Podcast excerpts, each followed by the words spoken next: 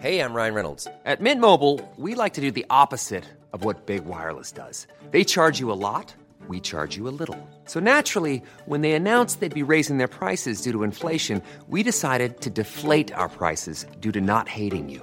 That's right. We're cutting the price of Mint Unlimited from $30 a month to just $15 a month. Give it a try at mintmobile.com slash switch. $45 upfront for three months plus taxes and fees. Promo rate for new customers for limited time. Unlimited more than 40 gigabytes per month. Slows. Full terms at mintmobile.com.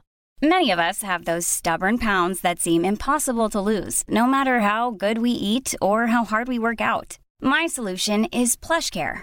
PlushCare is a leading telehealth provider with doctors who are there for you day and night to partner with you in your weight loss journey. They can prescribe FDA-approved weight loss medications like Wegovy and Zepbound for those who qualify. Plus, they accept most insurance plans. To get started, visit plushcare.com slash weight loss. That's plushcare.com slash weight loss. Hey, Dave. Yeah, Randy. Since we founded Bombas, we've always said our socks, underwear, and T-shirts are super soft. Any new ideas? Maybe sublimely soft. Or disgustingly cozy. Wait, what? I got it. Bombas. Absurdly comfortable essentials for yourself And for those facing homelessness. because one purchased equals one donated. Wow, did we just write an ad? Yes. Bombas. Big comfort for everyone. Go to bombas.com slash ACAST and use code ACAST for 20% off your first purchase. Celebrate this July 4th with a special presentation of A Capital Fourth. Join your host Vanessa Williams with performances from Sea to Shining Sea, starring Jimmy Buffett, Gladys Knight, Alan Jackson, Cynthia Erivo, Pentatonix, Renee Fleming, Train, Jennifer Nettles, Mickey Guyton, Jimmy Allen, Ali E. Cravalho, Laura Osnes, Ali Stroker, and the greatest live fireworks display in the USA. It's A Capital Fourth, sponsored by the Boeing Company and American Airlines. Sunday, July 4th, 8 7 Central, only on PBS. So hungover was I today that I went to therapy, and when I got there, they were looking very confused. Were you scheduled to, or you're just like, this is a bad hangover? Listen, Doc. I've done something I'm not proud of. I, I, till fucking five in the morning, and then like got out of bed and got there, and everyone was like, "Yeah, you, Joy's on holidays this week," and I was like, "Oh my god, she is." I What a actually- sentence as well. Joy is on holidays this week.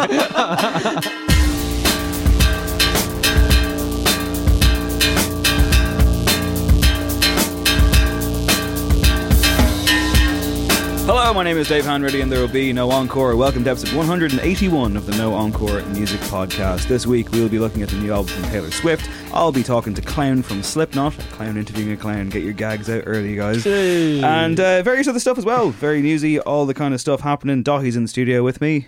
Hey, how are you? Hi. Hi. Hey. And uh, back from New York City.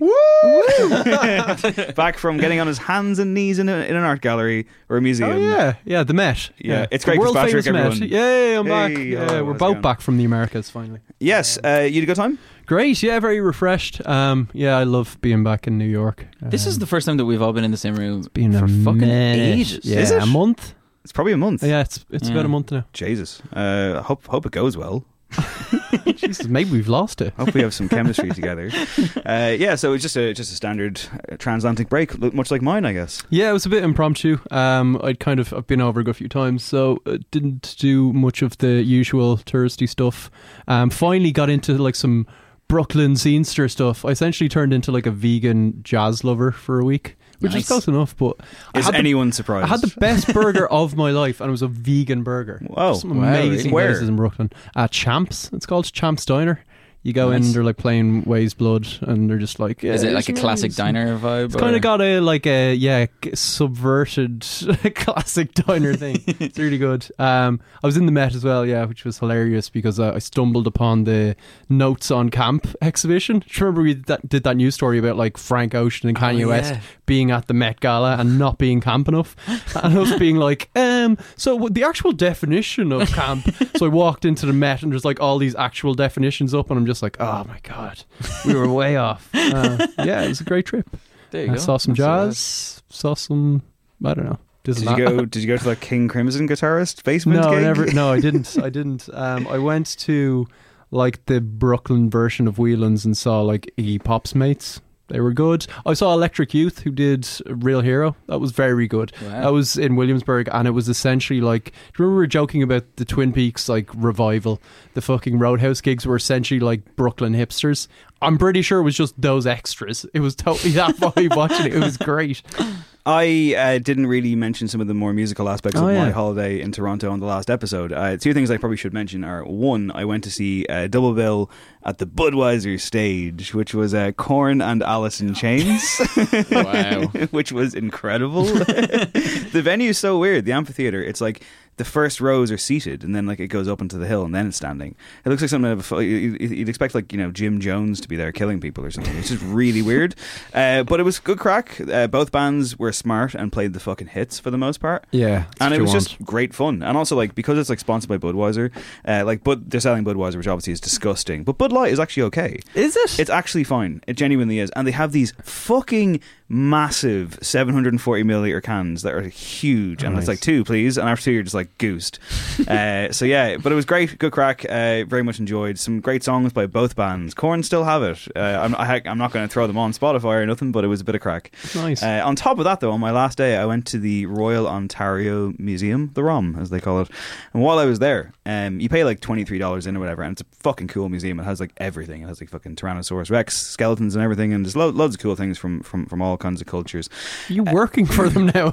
Uh, if you're there, Something for all the family. if you're there, if you're there, tell them Dave sent you. But uh, so basically, while I was there, there was like uh, they have a Rembrandt uh, exhibition because obviously they have limited exhibitions on here and there. And I went to walk into that, and they were like, "Oh, that's like another eight dollars, sir." And I was like, "Ah, "I think I've paid enough money here today, twenty three dollars." You know, so I'm not going to go to the Rembrandt thing. And then as I was about to leave, I saw a sign on the wall that said, "It's alive." Horror memorabilia collection Oh, uh, yeah. from Kirk Hammett of Metallica, and I was like, I wonder if that's a limited exhibition. I might just totter in, see what the story is, walk in, eight dollars, and I was like, Yeah, I'm paying the eight dollars and doing this. Forget the Rembrandts, forget but the it's all about Rembrandts. Kirk. yeah. So I went into Kirk Hammett's horror lair, which is basically like uh, classic movie posters, uh, clothes worn in horror movies and stuff. It's very small, like it's not really worth the eight dollars, but it is cool. Uh, and yeah, so that was enjoyable. I, I did it for the podcast, guys. I, I felt like you know it's musical journalism. That's yeah, yeah. You, you went for the study. Yeah, so yeah, it was it was good. There were some good musical aspects to my trip. Very Daithí, good. you have announced details of your Dublin launch gig for your upcoming album, Lost. I am, yeah, finally, yeah. So we're going on tour, uh, and the Dublin gig got announced uh, yesterday. Um, it's the 19th of October in the Button Factory, and we're going to have full band, special guests out the wazoo. Um, and yeah, it's going to be great fun. All welcome. Welcome, All welcome. provided you buy a ticket, of course. Yeah, Yeah, yeah, yeah. I think early bird tickets, if you get them on Eventbrite, they're like 11 quid. I All think. fans of capitalism are welcome. Oh, yeah, yeah, exactly, yeah, Uh, yeah. and you're also yeah. doing other gigs, yeah? Like Yeah, doing Cork uh, and Galway, and uh, there's going to be a Belfast show announced pretty soon as well. Uh, going into Connolly's of Leap. Uh, you fucking love it there. uh, Connolly's of Leap is incredible, and if I would almost say that if you were going to go to any show, if you wanted to make the travel, go to Connolly's of Leap. Dublin if you people can. don't go to the Dublin gig. yeah, exactly. Like, well, now there's only be like 200 people at the Connolly's left one, so if you can get in there quick, but uh, that is such a fun gig. It's so hear, so good. hear this guy get in there Um, quick. I'm going to sell it out. I'm also playing. Uh, yeah, 200. Yeah, yeah, we'll do 200 alright, people, alright, do yeah. alright. Let's find out. I don't know. Uh, It's a challenging album. I'm also doing a Battle for the Lake Festival again uh, in Ackle, and that's a little later on as well. So all go, go, go. Jesus, you're a fucking busy boy. Yeah, well, sure, it's, it's an album, you know. You have to. Get it. You, have gotta do it, Put, yeah. put a bit of work in. You aren't at Electric Picnic this weekend. I'm not. First time in ten years. Jesus. Yeah, I played nine years in a row, and I've gone ten years. I will be there. I'm down there for Joe, doing interviews and doing day reviews. Cool. Uh, I wish I wasn't going. ah, you'll have fun. The weather's meant Once to you get be- there, it's, mate. a, it's a serious lineup, like. The lineup is fantastic. The the weather lo- looks pretty grim, and also I just want to you know you know me. I bitch about festivals all the fucking time. I'm Who, Yeah. who are your let's say it's five acts you have to have to have to see? That's a good question because I did that up like for Joe, and I've also got my big list. I think Billie Eilish obviously is such a Yeah. huge Yes. thing, and she has been moved. She's been moved from the Electric Arena to the main stage. I She's on the she main would. stage. She That's has kind of a be, pain, yeah. to be honest. I know because it would have been like, don't get me wrong, it would have been impossible to get in, and you would literally have had scores of people Oh, queuing up for it. But that would have been like a story in itself, you know. It's going to be the Dua Lipa thing all over again, like the Hundred percent. She's on a half seven on Friday night, and I will be there. Uh, Dermot Kennedy, I know we bang on about a lot on this show, but like he's on the main stage. I'm very curious to see how that will look. Look. That's also on the Friday. Uh, Let's Eat Grandma are there. They're playing like the three stage, which is a pretty big get for the three stage. Yeah, they're that'd be fun. clashing with like fucking a lot. Uh, there's Mitski's there. You know, obviously she's talking Yeah. about taking a bit of a hiatus, isn't she? So like, if that's the case, I definitely want to see her again. Absolutely. Uh, she was fantastic in the Tivoli when I saw her last year. An absolutely brilliant gig. Uh, I guess on the home front, the Clack are playing Body Cell Friday night. That'd be a good little buffer between Dermot Kennedy and Billie Eilish. I'm gonna Yeah. go see that. Uh, I'm you gonna- know the Strokes are playing, mate. Do you- You're right, Craig. The, the 1970 Your boy. the 1975 on. Yes, They're opening for the and then the Strokes on afterwards. So yeah, like it is one of the things where Good like support when act. you stack it up, there is there is a ton of shit. On. Like, I- even like like on the spot here, I'm definitely forgetting a lot of stuff. So uh, I just hope it goes off without a hitch. Three day festival. You know, like I'm I'm tired, man. You know, like I'm tired. September, I got to detox the fuck out of my life. So next week, a picnic review from a smiling Dave Hanratty. Are you going to record some bits and bobs on your phone, or we won't put that on you? It's it's a lot. It's going to be a long weekend. No, m- I, have my phone's battered and I've got like a portable charger that is hopefully hanging in there as well. So I'll do my We'll best. make Uh, do with the in person. other voices aren't there this year. I, was, I found surprising. They're Really, gone. yeah? they're not there. I mean, there's like you're There's a seeing. new area, isn't there? Yeah, oh yeah, it's called haven't they moved like Town or something. No, that was last year or the like year before. dance stuff Freetown? somewhere? I think Yeah, it's Freetown, yeah, and there's talk of like a big dance tent as well, which I'm interested think to there's see. an There's talk of a big dance well. That's what center. I've heard. There's tons of like it's it's huge. Like it's fucking Glastonbury size now, almost like at least the Irish equivalent thereof. So Mm. I found it quite overwhelming in some respects last year. I will say that when you're working at it and you have a schedule to kind of keep to, as I do, that's actually really good because it just means that you're always moving. Like you're always Yeah. doing stuff, and it is exciting. Like you bump into people that you know every five seconds. Like Of there's cool stuff happening. Like you know friends of the show, like Nilo and uh, Pillow Queens are all they're playing Salty Dog stage various different times. I'm going to go see Otherkin, by the way, my favorite band. Oh, yeah. ever. because you know it's like a Nice farewell thing. send-off. I, I want to see what kind of reaction they get and see how that goes. So You should go try. Lots of and s- narratives. If you get a chance, you're probably not going to go see Hozier, or do you have to? go I see have to Hozier? go see. th- There's there's a lot of acts on my like. uh, No one has like. I, I've got full free reign here. Like Yeah. uh, the, my editors haven't been like, go see this, go see this. But obviously, I'm writing for Joe, and thus you, You have, have to, to see, see, the yeah, headline certainly, act. yeah. So If you do get a chance during Hozier, James uh, Blake is playing, so I'll be going to see him. Oh him- yeah, they're yeah, clashing. yeah. Yeah. As well as that, Ryan Vail is also playing with the Elma Orchestra. and Okay. it's like a new big show and stuff, and I would highly recommend seeing. yeah, that, I mean, let's be honest Are here. I'm not going to watch 90 minutes of Hozier, who Melvin Benn thinks will steal the show. Uh, would you watch? I don't. Would you watch that much of James Blake? I mean, I've seen him Bits so and many pieces, times yeah. now, and it's just the I was live talking thing to- doesn't. he would struggle in it. Yeah, he in a do- festival. I saw him on the main stage. not- He'd be great in like at an Olympia or something. Yeah, He was on the main yeah. stage of Electric Picnic one year when we were there at like six o'clock, and it was this It is was remember that. just horrendous. Oh, very sorry, tepid sorry. stuff. Razorlight are on the main stage on Ah, come on, that'll be great. I wonder will you take a shirt the off. Sunday, the Sunday main stage lineup is the most Oxegen thing I've seen in years. It's Dublin Gospel Choir, Riptide Movement, Razorlight, Kodaline, Gerry Cinnamon, Florence and the Machine. I'm like, this is tough. This Does, is a tough does day out. Johnny from Razorlight still wear the all white ensemble? We're going to find out. Uh, Richie McCormick sent me a clip there during the week of Razorlight at Live 8 when they played. And Johnny was Borrell is like, uh, it's like a six second long clip, and Johnny Borrell is like, you know, uh, it's like, give us like, like, give us your money or whatever. Like, Bob Geldof said that. Yeah. It's like, blah, blah, blah. Like, uh, so he quotes Bob Marley, doesn't he? Uh, yeah, So he's like, just Bob Marley all said you need that. is love. Yeah, Oh, yeah. he's love. Bob John Marley Lennon said, that. Yeah. Yeah, John Lennon said that. And then he says, like, you know, uh, sign the petition. I said that.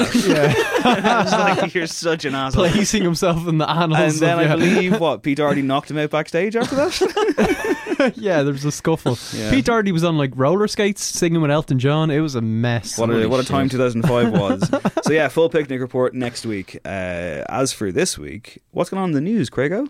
Well, I've snuck this one in. Uh, it's entitled Mystic Craig. It's actually a nice kind of conclusion to um, a previous episode we did, which was um, what was it? Sounds of Hot Boy Summer. Was Sounds that? of Check Hot that. Boy That was a fun episode where essentially Spotify had provided the world with this list um, of songs they thought might be the biggest of the summer. They kind of crunched the numbers. There was algorithms involved, um, and we kind of juked it out in terms of brackets and came up with our own uh, number one, which turned out to be. Should we spoil it? No, go back and listen to it. Wow. Yeah.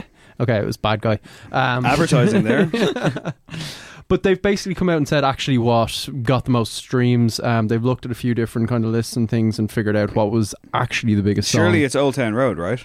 no, no, What? it was not. Instead, the top honors went to Senorita, song I said at the time we did this episode. things. I wouldn't be surprised if this creeps up and takes over. You did say um, that, yeah. By the end of summer, yeah. Sleeper hit. Shawn 565 million streams? Crazy. and that's only since like June, right? yeah, June 1st to August 20th. The Um, Fitzpatrick bump. I know, right? Um, our own bad guy was in number two.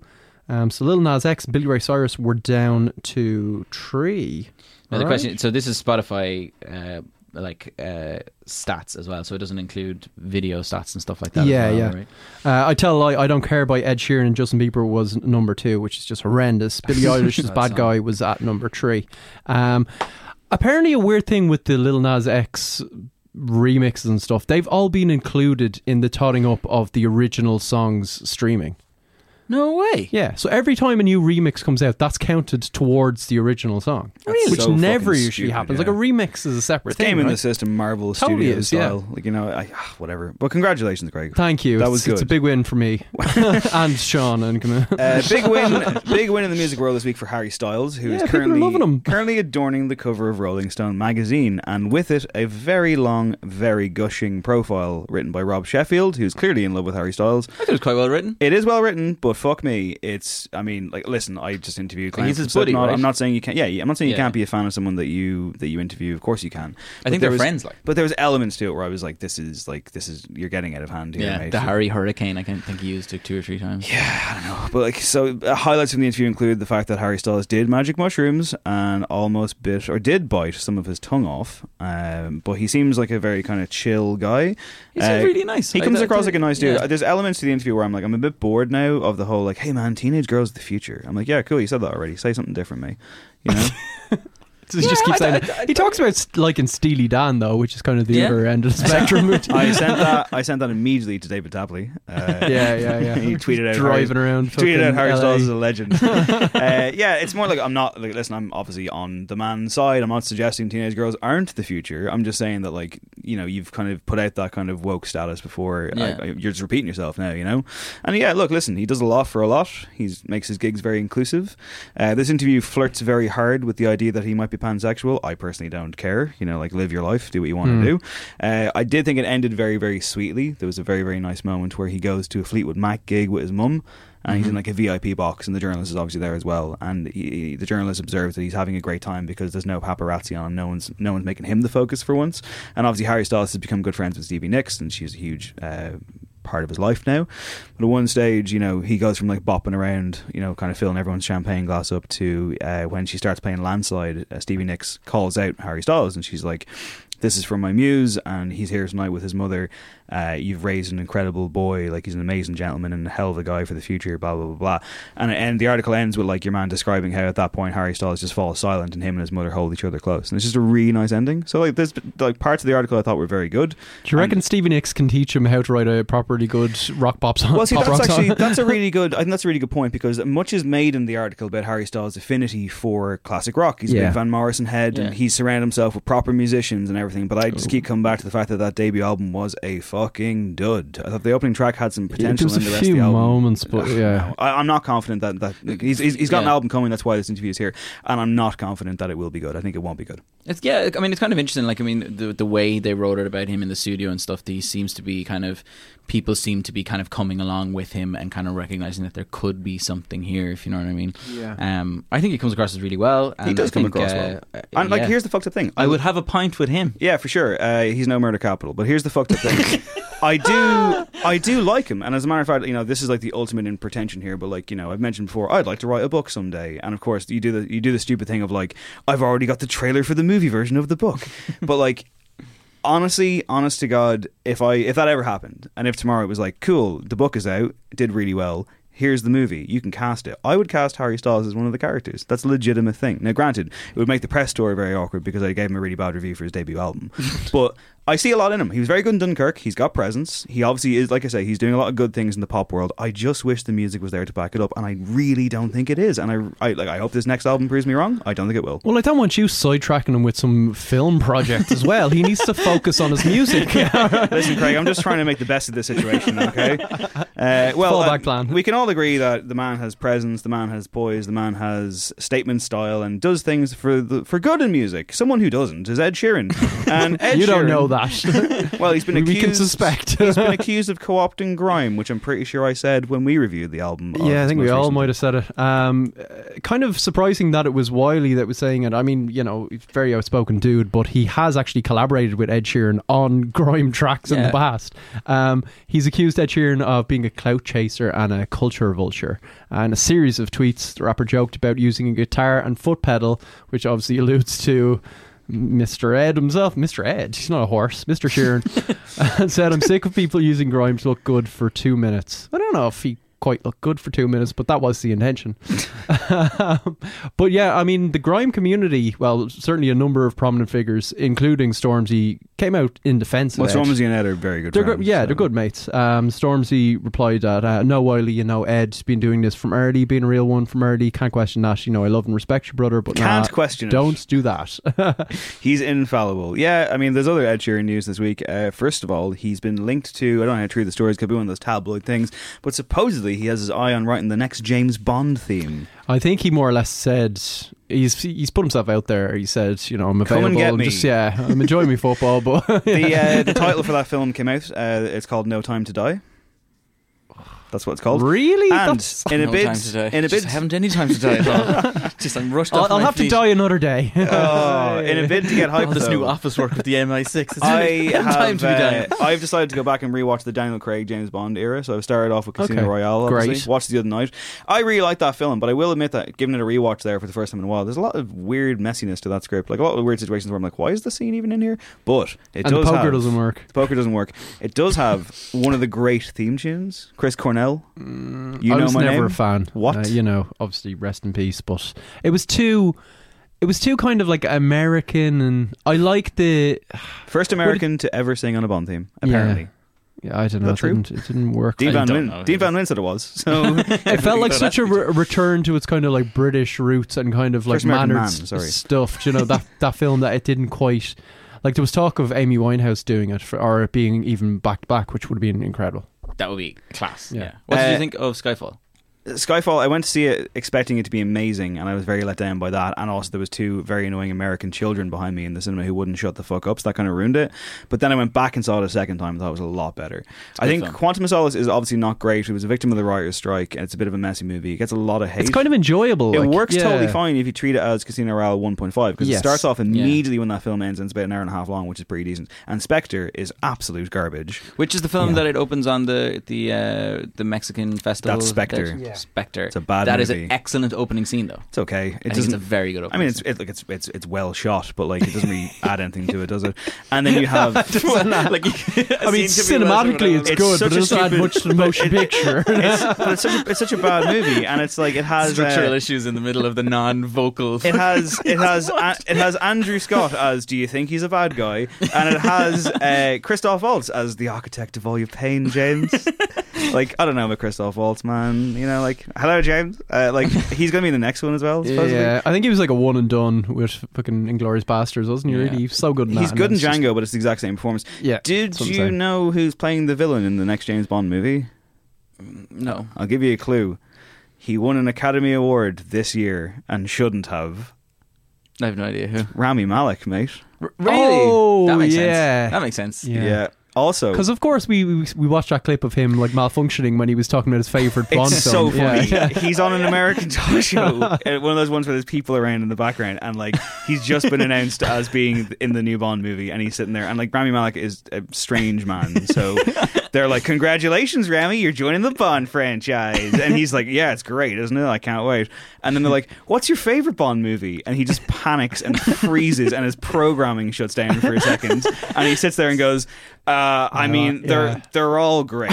Uh, uh, and then he goes, Doctor No, and then the crowd No? start, the crowd start cheering, and he goes, Right, yeah, Right, yeah, yeah, Doctor No. okay, I'm on something here. Yeah.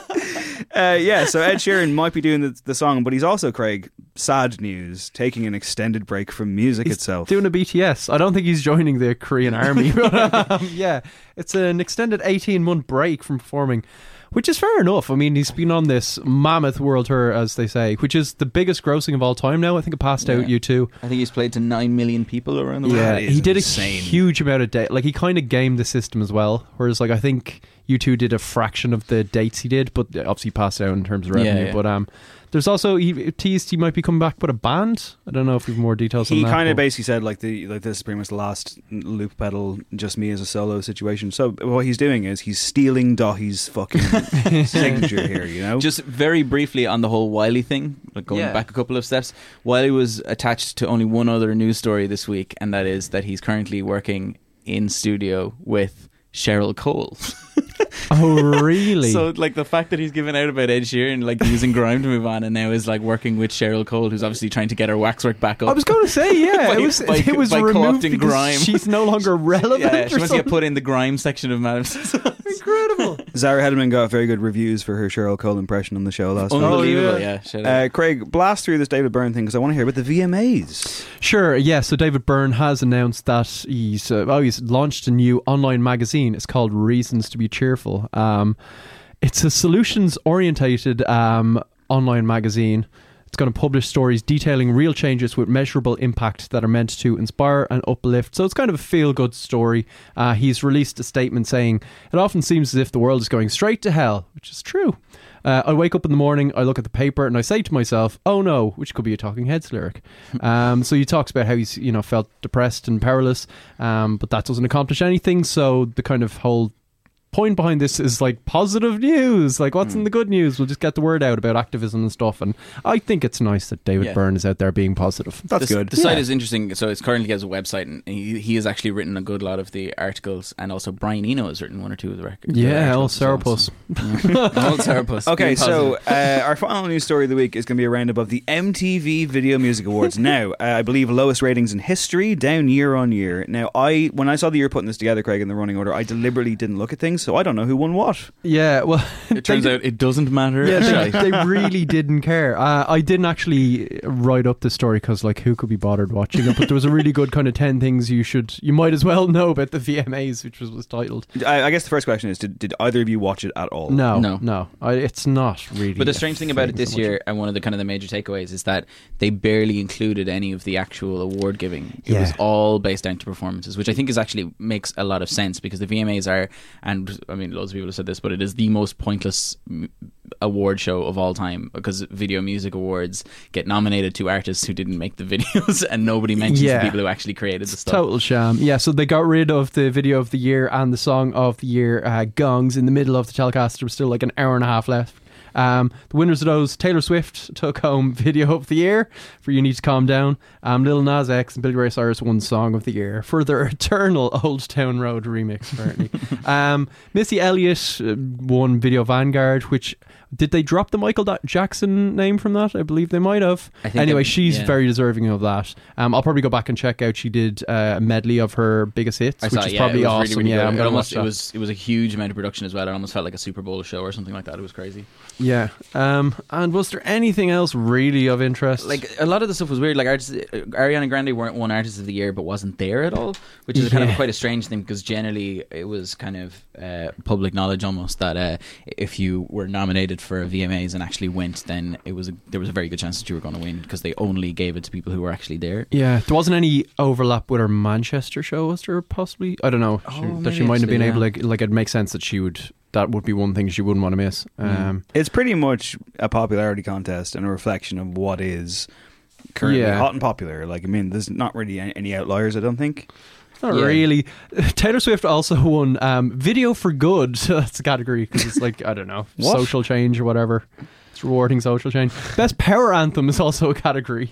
Megan the Sta- Stallion featuring Nicki Minaj and Ty Dolla Sign won for Hot Girl Summer, which, yeah, should be rewarded in some way. It's been- Best rock, Panic at the Disco.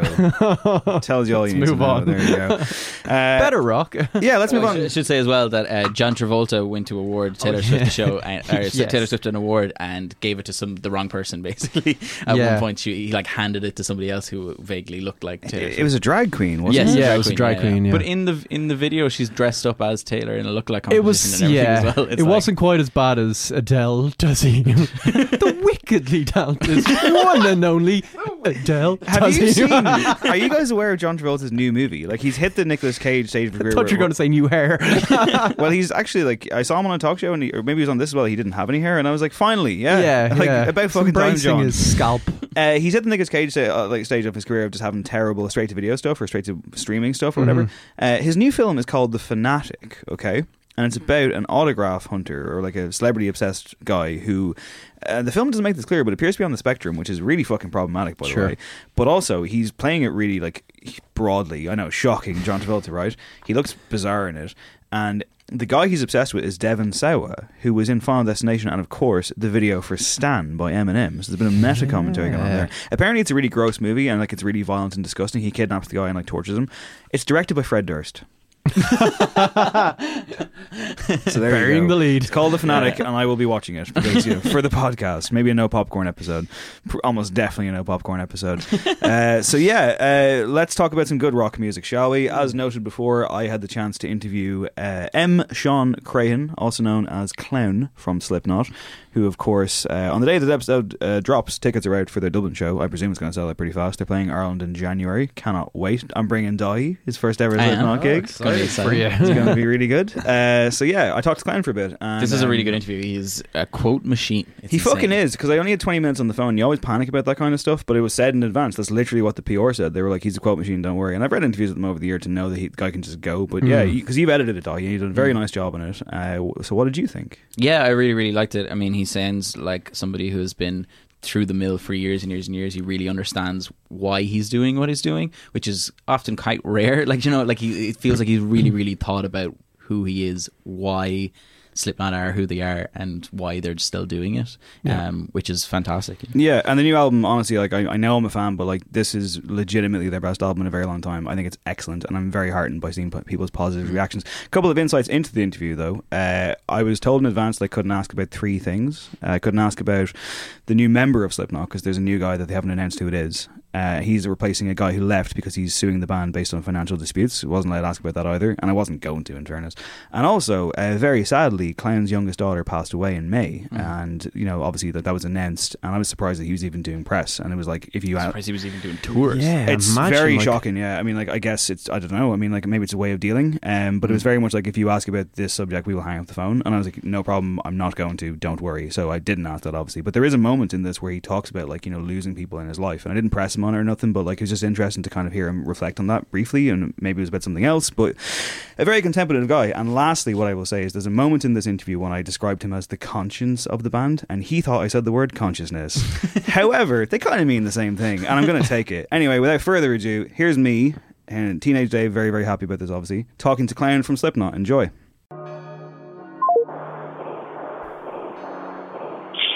Hi everyone, Clown is on the line. Thank you. Hello. Hi, is that Clown? It is. Hey man, how's it going? This is Dave Hanratty in Dublin. How are you today? I'm good. How are you? I'm not too bad. We're having a very humid summer over here, and I'm kind of sick of it at this stage, if I'm honest with you. That's good for your skin. So I'm told. I hope so.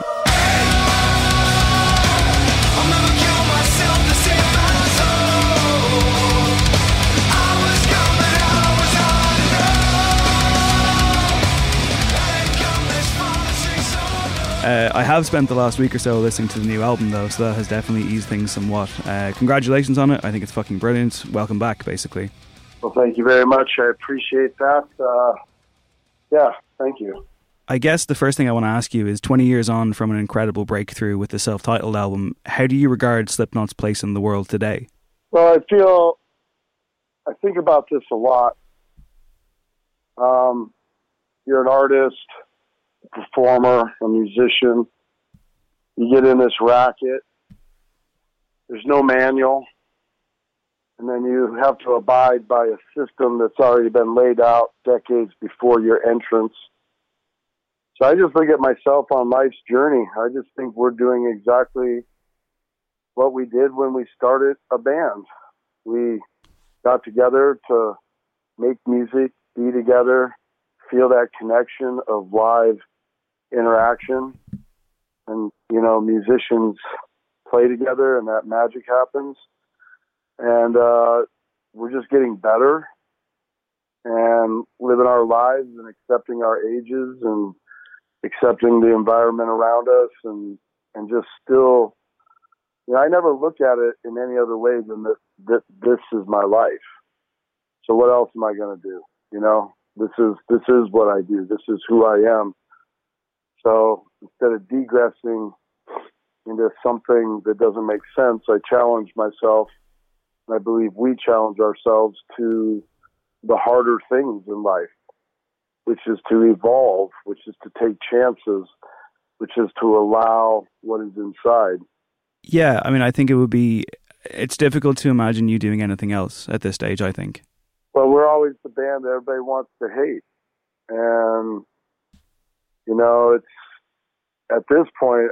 I mean, I don't really give it any mind. I mean, what I used to care about and what used to bother me and the angst that used to get on me, it's just irrelevant at this point. Like I'm, we're just on a journey called Slipknot, and really, there's nothing else or nobody else.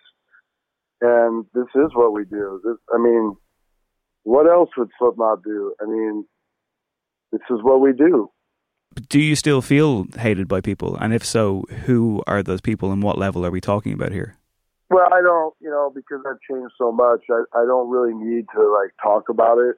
You know, it's just, it's just, you, you see it. What little bit I get on the internet and what little bit I'll subscribe to, you know, you just see it and you feel it and you can hear it in condescending ways. And, and, you know, you, you can look around at the, the, the change in like music you know, I'm just dumbfounded all the time.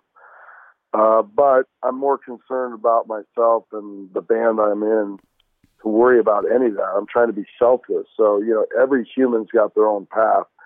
I don't want to spend any time being snagged up on somebody else's decisions. Yeah, I wanted to ask you about your own specific position within the band. I mean, from from me, from a fan of, of many years now, I've kind of always looked at Clown as kind of the conscience of the band. But again, like I'm not in the band, so I don't necessarily know how fair that would be. But in terms of your own role and how it's evolved over the years, how do you regard yourself? Well, that's an interesting question. um, I'll start by saying I'm the clown, and that comes with a lot. Um, I'm very blessed to have been allowed to be myself, uh, which is create art and suggest art and deliver art. Um, I am the oldest, and at this point, if you were looking at the timeline, you know, I'm the the OG, so to speak. Hmm. So there probably is a consciousness there. Um, there probably is a mindset there. It doesn't mean that people buy into it. It doesn't mean I force it. But I do believe that there is a certain uh, conceptual sense that lingers around me that I enforce. Uh, but like I said, I'm very, very lucky person to be in an establishment that is allowed to, you know, utilize my gifts, I guess. Um, I have more of a voice now than I ever did, and I have the voice from the beginning.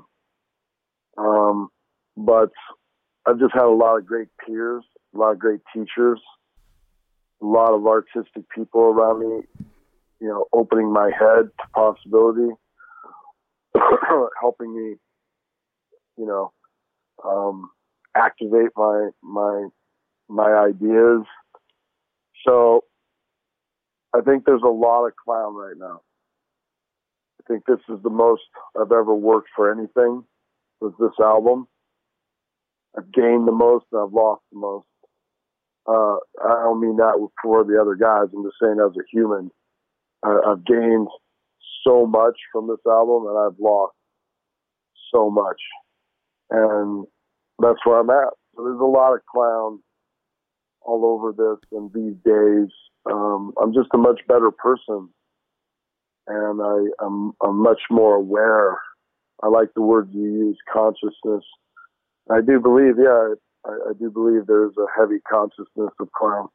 In that regard, though, you say you've you've gained a lot, you've lost a lot. Obviously, it must take an awful lot of work and an awful lot of the self to go into an album like this. And every Slipknot album, I think, would be the case. Is it worth it? Like, is the balance worth it?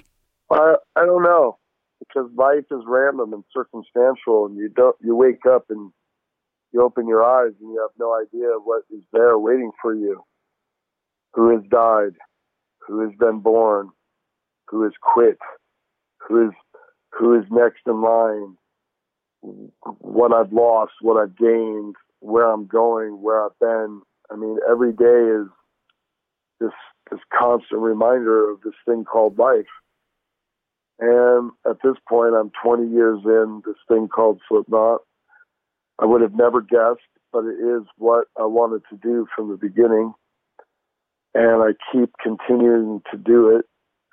Um, so, the, you know, worth it, I don't know if that's even a really good concept because I just do what I do.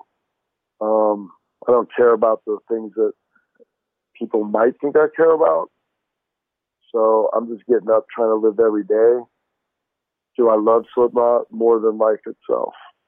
Uh, so I guess, yeah, you know, of course it's worth it. Um, but that's a harder, that's that seems like being worth it seems easy. It, where I'm at in all this is like next level in a, in a life lived with it. Lots of sacrifice lots of work, lots of loss. Um, so it's it's a lot. Yeah, and there's a lot of stuff in, in the records as well, of course, that reflect that. And I mean, I've always thought of Slipknot as a reaction to life and to the world around Slipknot as well and around us every single day. How informed by the world are you, especially on this record? well, that's a great question because that is one of the ingredients making an album you know, you have to make an album, go out on an album cycle for many years, get twisted, get torn, you know, physically, mentally, spiritually. Finalize that thought process, go home, six months of body repair, six more months equaling a year of just mental and body repair. Then you get about six months to yourself but then you usually generally get bored in about a year and a half. If you can stretch that to about two years, you're doing really well, you know? So in that two years, I spent a lot of time in the world. Not so much on the internet or on the TV or on the radio, but just around people in general. Take trips, um, business and pleasure. So I'm around people on both of those in different kind of circumstances. But the people I choose to be around, the people that choose to be around me, they speak. And they that's where I get my communication one on one or in a group and then it turns into speaking about what is going on in the world and that's where I get informed uh, and that's where I engage. So I think I'm pretty aware. I think the world I live in is pretty obscure and pretty minuscule. Um, but I check in to the bigger things because I don't want to be ignorant. I don't want to be naive. You know, I don't want to be naive either to what's going on. So, but I like what you said because you know people always have said that they love the album Iowa, and I've always said the reason why that is was where the world was at in 2001. I mean, it's just the world was in a real place. Everybody can go back to that time and honestly say they felt it. And honestly, it's exactly like that right now.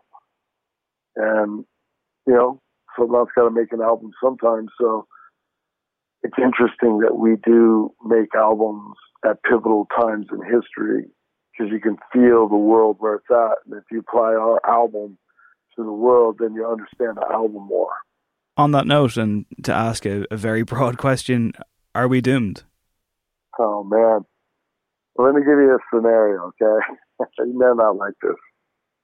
But have you ever got up and had that sort of cliche sort of subject matter that's been brought in all our heads about life being your own movie? Like you get up and you swear to God that it's some sort of weird program movie that just revolves around you.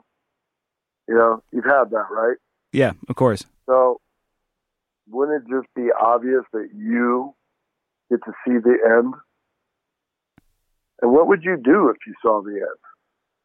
You know, would you invite it openly with open eyes so you could move forward through it, or would you, you know, would you cover your eyes and, and, and bend over and not want to take it and then possibly lose a chance? But these are all just thoughts. I mean, we don't know what's real and what's not. So the world that I live in, it it just seems very irritated, and that bothers me. You know, I go to an airport, I go to any place of travel, and the and the travel has gone quite a bit in the in the irrational kind of way. Things are late. No one gives a fuck. Things have, you know, things have gotten worse. And you know, in my opinion, service and, and quality and expense. And then you got every human that's feeling that and having to deal with that. And we're generally not very good being calm. We generally go for ourselves creating a very sporadic reaction. And I feel like every time I leave a hotel my house, I got to remind myself that I'm living a very sporadic. Um, I don't know. It's very. The world is in a very strange place in my eyes, and um, scary. Definitely is scary. You know, you, you don't want to wake up and hear that major decision that other people that aren't even in your family have made for all of us. You know, it's just it's getting to be a little much yet. Are we doomed? Hey, life always finds a way. You know, I know that's probably the dumbest thing you've ever heard, but I know that when we're all gone, some flower will bloom eventually, and it's proven to do so. And even if this world blows up, supposedly there's other worlds growing. So I don't know really what's most important in life. I think it's just to live it. You know, just live life because it is a bizarre experience. No, I like that, man. I agree with a lot of it. You've said before that there's an awful lot of love. Uh, there's a lot of love in Slipknot's music, and do you think some people were surprised by that by that idea? I, I, I am absolutely positive people are surprised, but people forget that they're human. So imagine a 14 year old kid, girl or boy, entering high school, looking for their social scene, social acceptance. Maybe the boy paints his nails, grows his bangs, wears really intense t-shirts by bands that he actually gravitates to at the moment. But he still loves his grandma. Okay? He still got a dog or a pet that he would die for or she would die for. We forget all these things we we get narrow minded and think just because we wear all black that we are all black, you know, like our thoughts and our mind and the anger and, and this and that and heavy aggressive music and these sorts of things and it can be a big part of us. But we forget that there's all the other stuff like when you cry it feels good. So why why don't you cry? You know, maybe you want to be tough for a while and you don't want to cry, but the, the point is, is when you do cry, it feels good. So I think people are surprised, but I think once they let it in because it's us, then then they're like, wait a minute, this is perfectly natural. What I'm hearing and what I'm experiencing is exactly what I expect from Slipknot. So I, I think at first, yes, because everybody wants heavy. But what is the definition of heavy? You know, you take some of the songs on the new album, they're emotionally heavy, and yes, they will surprise people. But like I said, many listens and a deep breath, then the you know the acknowledgement comes that it's exactly what you would expect and exactly what you want, and most importantly, what you need. I guess lastly, what I'll ask you, because I know you're tight for time, would be you mentioned earlier that you were kind of dumbfounded by, I guess, the state of music today. Uh, what exactly did you mean by that? Well, I always feel that everybody every day has can change their own destiny at any moment. And so, you know, I just everything seems so I don't know, so predictable. Like even the greats, even some of the elite, I'm just like bored. I mean, majorly bored because there's a scramble there. Everybody's scrambling. You know, we've all been taught that change is good. You know, we're going from physical product to streaming. You know, people got to understand what the word algorithm means. And, you know, next thing you know, you're, su- you're subscribed to like four streaming, uh, facilities that all provide you the same movie that you bought four times. I mean, it's confusing. It's a confusing time. The phone, the digital world, the internet. Um, but music is really taking it hard because you know there's a lot of reasons we could talk for hours, but you know record labels. I mean, I could talk a day about that. You know, record deals and just the way things are being done and the way things used to be done. But like I said, we've all been taught that you have to go with change. If you don't go with change, you get left behind. We know this. Uh, but I can tell you music has taken a big hit uh, because of the business of it. And the business is concentrated on the digital space, the viral space. And it's really, it's really messing things up. But it's only right now. You know, it's 10 years for a hypothesis to happen. So unfortunately, you and I are living in an era where we got to put up with these sort of irritating things that are going on that will affect the, the one thing we love most. For me, it's God music. And I just, uh, the quality is not there. You got to look deep. And then even when you find it, it's compared too much to the great stuff that was a long time ago that you find yourself just sticking with. And it's because it was a much more passionate, much more unknown territory rock and roll. And now it seems like subcategory, it's it's cut up, it's sliced. You can have a fraction or all of it or none of it or some of it. You know, it's it's different, but it, it'll work its way out. Well, look, I think you've made a great album, and I just want to say thanks for it, and thanks for all the music over the last 20 years. I've been a fan for the entire time. Slipknot mean an awful lot to me, and I'm really, really glad that I got to talk to you today. So thank you very much, and best luck with everything. Oh, we appreciate it. I appreciate your time today. Um, I'd just like to say thank you to all the maggots because, uh, as you have said, you are one. Um, everybody sticks with us, and we love it. We're family. It, it's what matters. We're having a great time out on tour. Can't wait to see everybody um, as soon as we can. So thank you. Uh, we hope you enjoy the album. Um, thank you. Be careful. You. All right. Cheers. Bye.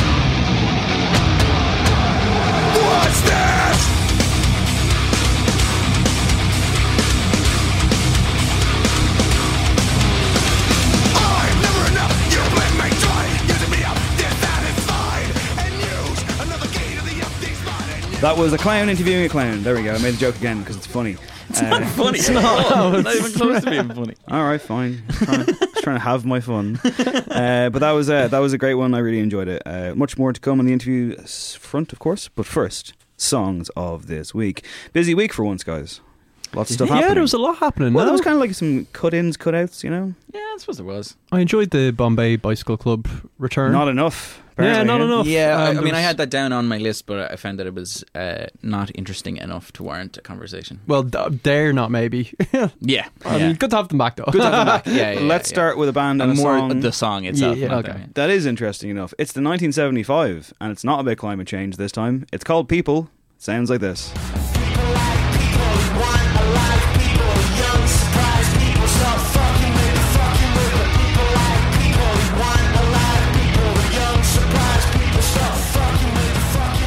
And it sounds like a lot of rock songs, I would say. A very big Marilyn Manson vibe off this one. Huge, yeah. Uh, so this is them pivoting, obviously, to kind of a more of a, I guess, idol as Queens of the Stone Age. Marilyn Manson, straight up rocker. Matty Healy is screaming his head off. Uh, some people have rejected this wholesale. They think that they're kind of being a bit touristy on this one. I think it's a bit of a bop. Daithí Ó Drónaí. Is it a once off? Do you think? I don't know. That's a good question. I think it probably is. Yeah, I feel like it is. Uh, there is an album I- coming in February. I enjoyed it. I, I did enjoy it. Uh, I didn't. Um, obviously, like most people, I probably wouldn't have expected to go as hard as it did. I think the video is really, really effective with it as well. Um, really, really interested to see what's going to kind of come up now. Yeah, because I, it does feel like a one, once off to me, and that uh, if this is part of an album, it is. Would you an want album. an entire album of this style? Absolutely not. No, no, no, not at all. I mean, it's he's it was good on like one interesting run of it, but like I don't know. There's not enough elements there to make this like a full album kind of thing. There's not enough textures and elements. yeah, and the, the, the thing I will say about it, I guess the, the criticism I would have of this track, I do like it, is that I've heard it before. Yeah, like, right, like, we've yeah, very yeah, much heard this song before. Yeah. They're doing a Yeah. pretty good version of it. So if it is part of an overriding thing in an album, it might be really fucking cool. But like, Yeah, it'll it'll kind of depend where it sits. and- Andrea Cleary on the Nola Nine podcast speculated that maybe they're going to try and inhabit a different genre for each track. yeah. See, that might be. It's the kind of thing that they would do. Yeah, that sounds tiring to me. Um, I was kind of into this um, for the first verse. I think they duck like a big cathartic chorus moment. Like I kind of like what he's doing vocally, the kind of strangled things. It's you know people have been saying, "Oh my god, the 1975 have gone screamo." It's like no, it's kind of fairly basic rock. It's still a pop song at the then end of the when day. yeah yeah when you get to that chorus, it goes into what sounded to me like fucking some Black Keys riffage or something, which was quite lumpen actually. Wasn't that inspired. I do like what he's doing on the verses. Um, but yeah, it's it's them kind of in tourist mode. It is, yeah. I I don't think it's revolutionary. It's them kind of playing dress up a bit. They're doing it well because they are very good at production. They are very good at Yeah. packaging. They are very good at kind of creating a thing. But it, yeah, it's not like this is your identity. It's. I know they're a band that likes to change their identity, but Mm. this ain't it. But I do like it. So there we go. Craig, you had one Pusha T song and you swapped it out for a different one. Yeah, King Push is spoiling us. Um, I initially had Sociopath, and now I have this. The 80s kingpins gotta free them. All these faces they ain't believe in. If no child's left, then how can we leave them? You hold on to anything. Some do wrong just to feel anything. But when the void is filled, Uh, that was Coming Home by Pusha T, uh, Kanye on production, and Lauryn Hill singing. Hill. Not a sample What's or up? nothing. It does sound like it's a, a really poor recording of her. It's like an MP3 yeah, yeah, kind yeah. of stitched They, in. But we'll got take her what off we can stage. and was get. like, Could you just sing it really quickly into this? can?" Yeah. Um, so I think actually um, an unfinished version of this leaked uh, along with Sociopath, um, and Push is kind of trying to clean stuff up and get out proper versions. Now, he has promised there's going to be like a nine track, fully uh, Kanye produced album to follow. I don't know. Pusha T says stuff sometimes. Um, Sociopath was really interesting to me because it seemed like a return to um, prior to Daytona form. Like it was that kind of Yeah. sparse, metallic, quite harsh um, numbers on the board thing. Um, it, it knocked really hard for me. This though, when this popped up last night, I was very excited. I think this is what we were hoping for with Kanye's um, Brothers, which was like done for a BET show. where it's Yeah, like, yeah, oh, he's yeah, going yeah. old school. This is actually very, very good. Like the sample It's, is it's a real classic old school Kanye so, kind of like stuff, yeah. insanely so. I couldn't believe what I was hearing. Um, Pusha just kills it. Like he's, you know, Complex voted him the greatest um, rapper alive for last year, and he's like his run of features this year has been great. His own stuff is fantastic. He just doesn't really miss. It's good to hear Lauryn Hill back as well. She sounds really good in She this. does. The whole presentation is fantastic. Uh, I I like Sociopath a lot as well. I love the bit where it cuts off and they talk about charcuterie. Oh, yeah, yeah. I just found that so funny, and I'm not really one for skits, especially ones that like interrupt a song. But I just thought every time I hear that, I just laugh. I think I think it's hilarious. Yeah. Uh, yeah. Look, listen. I mean, Kanye West on production mode is can often be very impressive, and it is here. It's it's a really like it's a really wholesome song. Like I, I felt Which- really good listening to it. and that really kind of jarred me in a really weird way because it was just like like Pusha T doing this know, type of he's a really track. good at it. I was just really confused. I was just like, what? And, and I was just like, maybe he's not gonna like say anything about. dr- And then he, he mentions like, there's a kingpin or whatever. Damn it! but I like like he opens the song with just saying, you know, fuck it, we're all poor. I'm like, that's the first relatable Pusha T line I've ever heard. uh, but yeah, like I think you know it's very wholesome sounding. I think Pusha then delivering the verses, he lends the kind of you know non-cliche details that actually Yeah. take it away from just being a feel-good gospel thing. Do you know what I mean? So Um, on, I think it's maybe the best Chance the Rapper song of the year. oh, did you see he was on some show and it was like the guy Chance or Chance was on some show. I, thi- I think it was Ebro, and it was something like your man had done like the top fifty rappers, Rappers, in uh, the of all world time. right now, or uh, it was of all time. All- of all time, yeah. And Chance the rapper was like. Uh, he, I think he was low down the list or not on the list, and he was really affronted by this. And he basically said to him, he was like, he goes, uh, "I know I'm in the top five, and I'm definitely not number five. It's like you cannot handle any criticism whatsoever. You time. are so you're like he's fuck Chance the Rapper. now, Uh, I will say, in fairness, are these two tracks? Uh, are, are these cast-offs from Daytona? Like, uh, like they both are. Are they? Um, I believe they had the samples originated from those sessions, and they've been worked on since. So, Okay. uh, like I- as Pusha tells it, there's going to be an, a f- a further seven new songs coming along with these. Okay, I'm in. Yeah, Yeah, very much so. amazing. They're so good together. Yes, Daithí. Uh, yeah, uh, so the track I brought this week is uh, A.G. Cook is back with a track called Lifeline.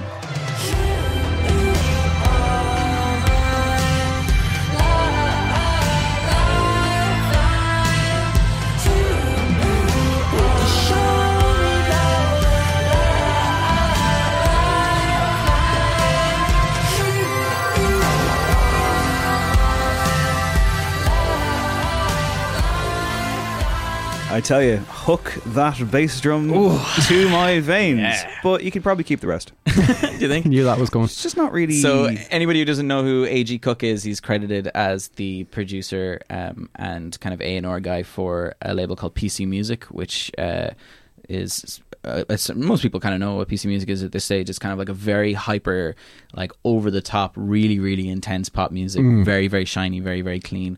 Um, A.G. Cook is also the creative director for Charli XCX, uh, and she's he's basically credited with her like her lean into this kind of PC music style Yeah. and stuff. And one of the more interesting things about this track is that it could very well be a Charli XCX track if she was singing on it, um, which kind of worries me in a sense because A.G. Cook had this like really really unique style like a good few years ago now that was like very very high, very fast tempo, very very interesting kind of stuff.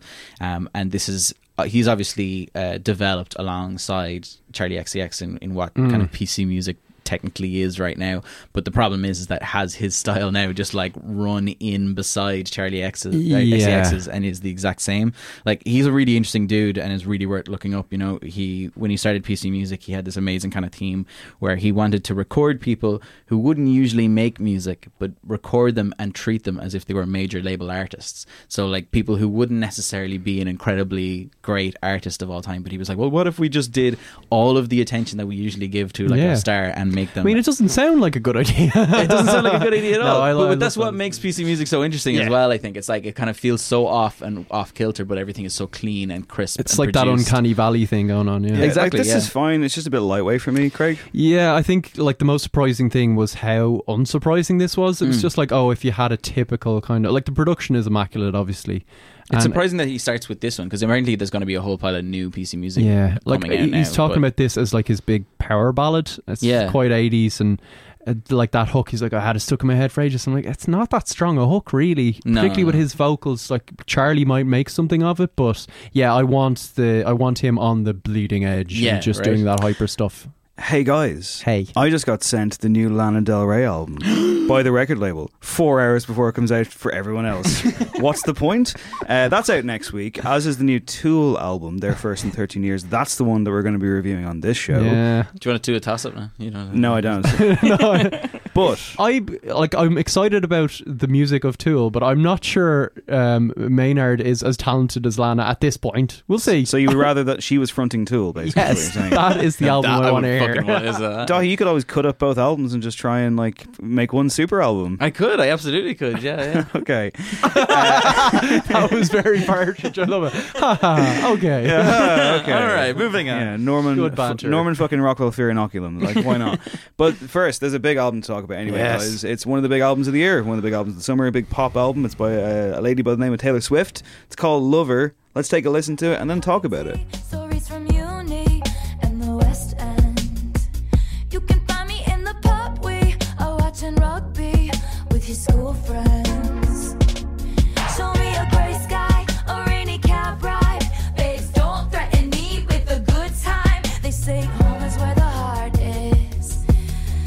God, I love the English. You know I love a London boy. I enjoy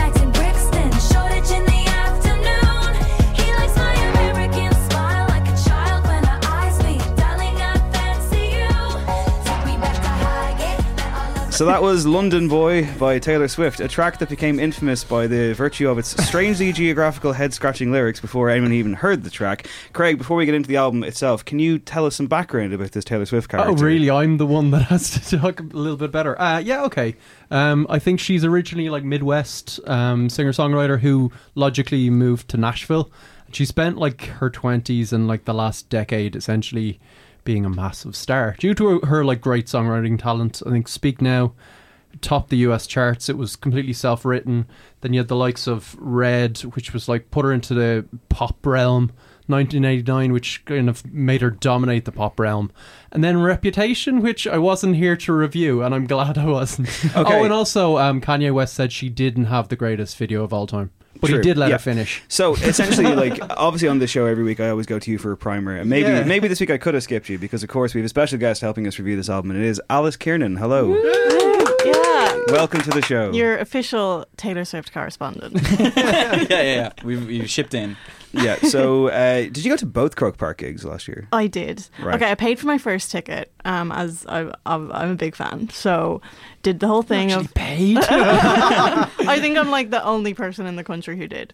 Uh, but I yeah, I paid for my first for the first night, whatever, and then the second. I honest, did any was anyone here at it? No, I could hear it. I was I was around the vicinity. You could feel it. I could feel it. I could feel it. I could feel it. Uh, it was great. Uh, so then the second night, my friend was like, "Well, we just wait around outside and see what happens," and I was like. Absolutely. Like so uh, yeah, we went and uh, we didn't think we were gonna get tickets and then someone was like this woman with her kid was like, Are you guys looking for tickets? And we're like, uh yeah and then she's like, Well, I bought these but I won these so you can have these ones and then all of a sudden I was like, I'm gonna see my idol twice in the space of twenty four hours. Like how did this happen? That's incredible. Uh, so yeah, I went to both nights.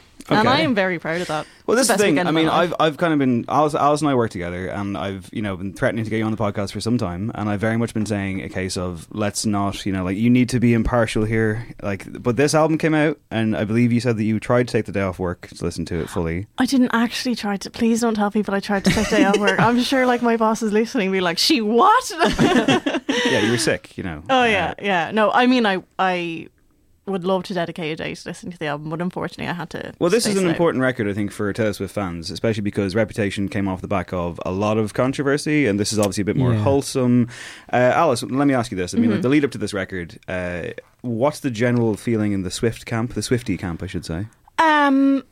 Okay, so she disappeared for a very long time after 1989. Um, it was like her most popular album, uh, but also it was when a lot of drama uh, happened. So then she disappeared for a very long time. When she came back for Reputation, she, she deleted everything from social media uh, and also did zero media interviews. Um, so all she had was the album, and she gigged on a Friday and a Saturday night. There was like it was a very well planned and maybe calm tour. I don't know. I don't know. Like it just there wasn't. She didn't. She didn't hype it up herself. She just it was gonna release my album, gonna do my gigs, and that's that. Um, and then in the space of in the space of two years, she announced Reputation, toured a Reputation, and then wrote Lover and has released Lover. So that's like to go from like disappearing for like four years to having two albums in two years is like massive. Hmm. And I think um, I liked Reputation, but I think the fans were quite shocked by it. Like it was so out of character, and even just even just like the color scheme. Do you know? Like Yeah, it was yeah. just It was such a right turn, like, yeah, it was it? just like, and I think I remember when I heard the lyrics. Um, Old Taylor can't come to the throne right now because she's dead. I was like, "What is going? on? I think we all what is going on? Like, I I don't want you to be dead. Like, what Because are you doing?" and I was just like, I was kind of nervous for that album to come out. I was like, "Please don't do. Like, I've defended you my whole life. Please." Um. So then, when um a pastel theme came back, even on her Instagram for Lover, I think everyone kind of had a sigh of relief. Huge sigh of relief. Yeah. okay, I guess Yeah. final uh, credentials based question for you before we dive into this, because as you know, you defended her all your life. You're a huge Taylor Swift fan. Uh, do you find it difficult to defend her? Because like my whole thing is that I find it difficult to warm to her as Yeah. a person, and I find it difficult to get past the whole machine, the whole gloss. Uh, I guess for a fan like yourself, that's probably not in the way so much. But like, do you have this kind of conflict of interest there sometimes? Maybe. Um, like I I have like here I've written down that like her dedication to keep her fans interested is like something I've never seen before. So like even if someone like even though you guys might not notice it, like for me it's like there's nods to everything in, in her songs and in her music videos and in her Instagram posts that only like a really dedicated fan amazing, would yeah. recognize. So it's like a fan service. Yeah, like, so it's like it's almost like she doesn't care about what the non-fans think because her actual fans are so dedicated that it's like I mean she sell, she sells out like every so like she's arena. solidifying her base like Trump, for example. I'm sorry, um, but uh, I, I mean, like I, uh, the, I think there's celebrity drama everywhere, and I like that whole Kanye, Kim, her, Katy Perry stuff. Like, even I was like, "What is on? Like, what is on? I don't care any. No one cares Yeah. anymore. Like, Yeah. no one actually cares anymore. Do you know what I mean? And I do think then she was in a um a difficult situation whereby I don't know, they were all tweeting stuff, but she was taking to social media. Like she wasn't tweeting, or like she avoided interviews for five years. So like, how can you defend yourself if you're Mm. not doing interviews and stuff like that?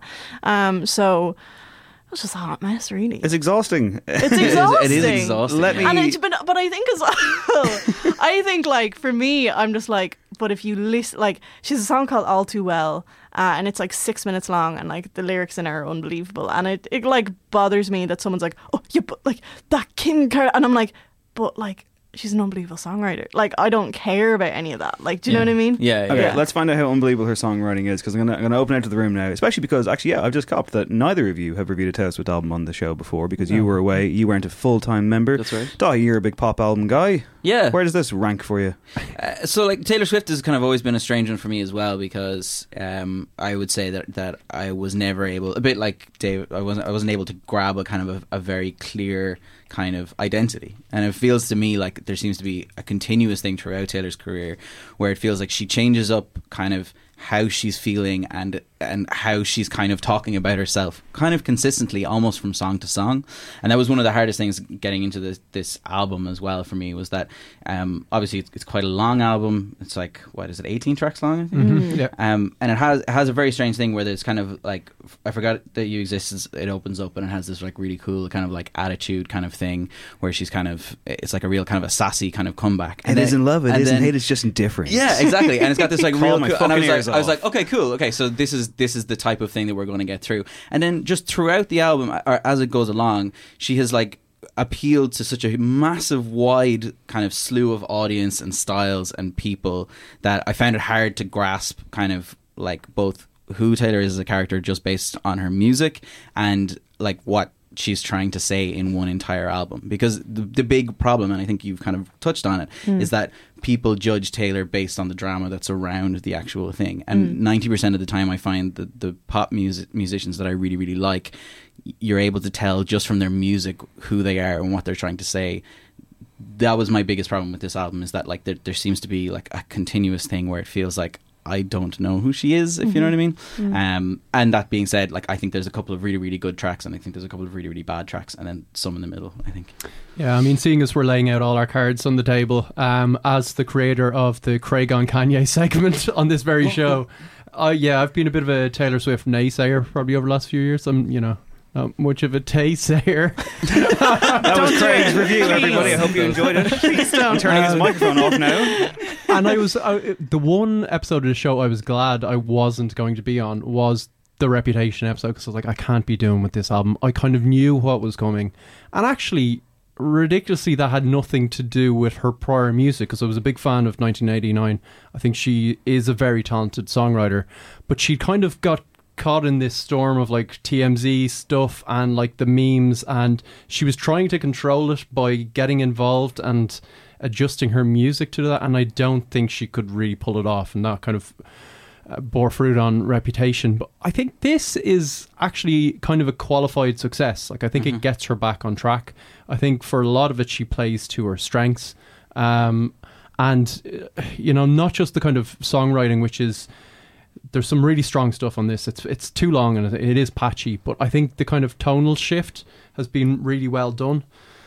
Um, I mean, there's still some kind of like bad habits that I think she's picked up, and I don't think she, I don't think she's great at, at the kind of um, I'm a pop star, I'm going to be meta about the whole situation now. And you get some of those clunky lines, and you just kind of have to breeze past them. But by and large, I think there's some great stuff on this. It's it's an album of two halves, kind of. The first half is, I think, is very strong. It Yeah. loses me a bit in the second half, um, but there's enough here where I think definitely for her fans, she's kind of gotten back on track.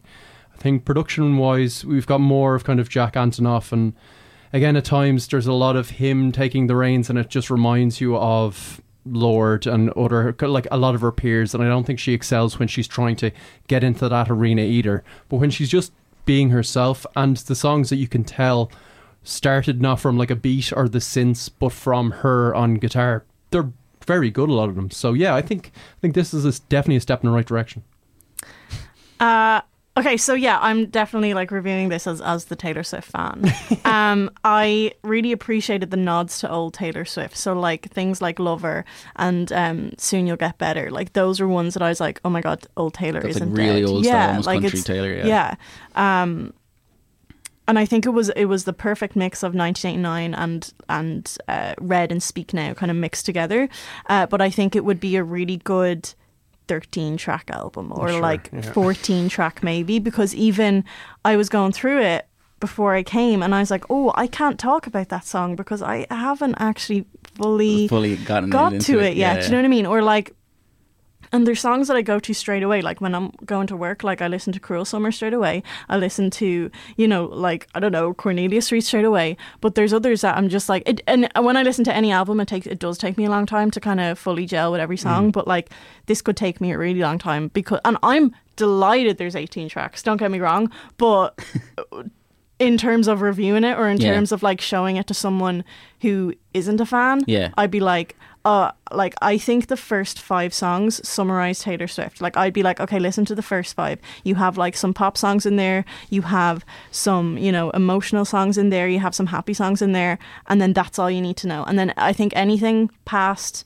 uh, the Archer is kind of like when you have Fan ti- service when you have time, get to that. But listen to those first ones first. So it should have been an EP, is what you're saying. like I think the Archer is, is an amazing track. It's a And good track, really? although it's doing that thing that you said last week about Bat for Lashes. It's just taking 80s aesthetic and playing dress up yeah, and I not think doing it's much kind of with it. I do like substance. the song. It sounds good, but There's it's that, and there's also like, oh, you've been hanging out with Haim quite a bit, I right? think like the vocal melodies, the way she delivers on on the Archer is like a much more kind of considered style that like I really really liked.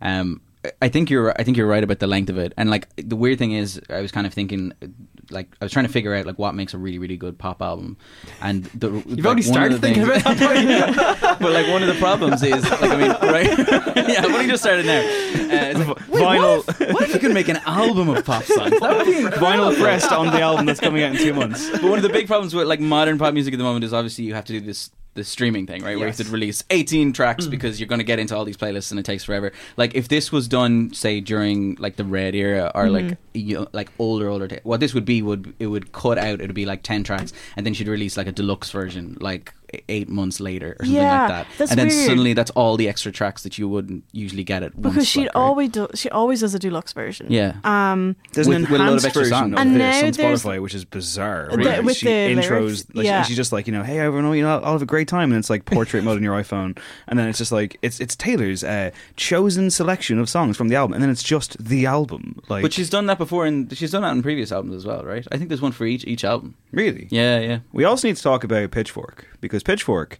I don't know if you guys have noticed, but in the last six or They've know, reviewed every Taylor Swift Oh, album. there's in- they have promotional gone back yeah, yeah, and they have must be. reviewed from scratch every single Taylor Swift album. It's been a total propaganda campaign. Now, obviously, Pitchfork was sold to Condé Nast. That's going to open you up a little bit more to the mainstream. Fair enough, but it's so transparent. And like, I think their features editor, reviews editor, would put up some tweets being like, "If it was up to me, we would have reviewed them back in the day." Blah blah blah blah blah. But it's just like. It's a barrage because like you're literally just like on Twitter, you're just getting like every day or so, you're getting a fresh batch of, and on Red, Taylor is perfectly Taylor, and I'm like, and even like yeah, there's some criticism in there, of course, but it genuinely felt bought. It felt, and I was like, really? Like you're trying to get the pitchfork? All the replies are like, what the fuck are you guys doing? Like it seems weird. Not that pitchfork can't review pop albums; they often do. but like it's very strange. I don't know. And did they review this up? Yes, I think it got like a six point seven or a seven or something, and, and they were like, "It's pretty good." But yeah, so I mean, ultimately, there's always going to be that kind of corporate cynicism with her, regardless. I mean, I've said before that she should have a fucking TM next to her name at all times, but of course, she is a real human being, if not necessarily a real hero. A real Craig. um, but yeah, so I was pleasantly surprised by how much I didn't dislike this. Oh, sick!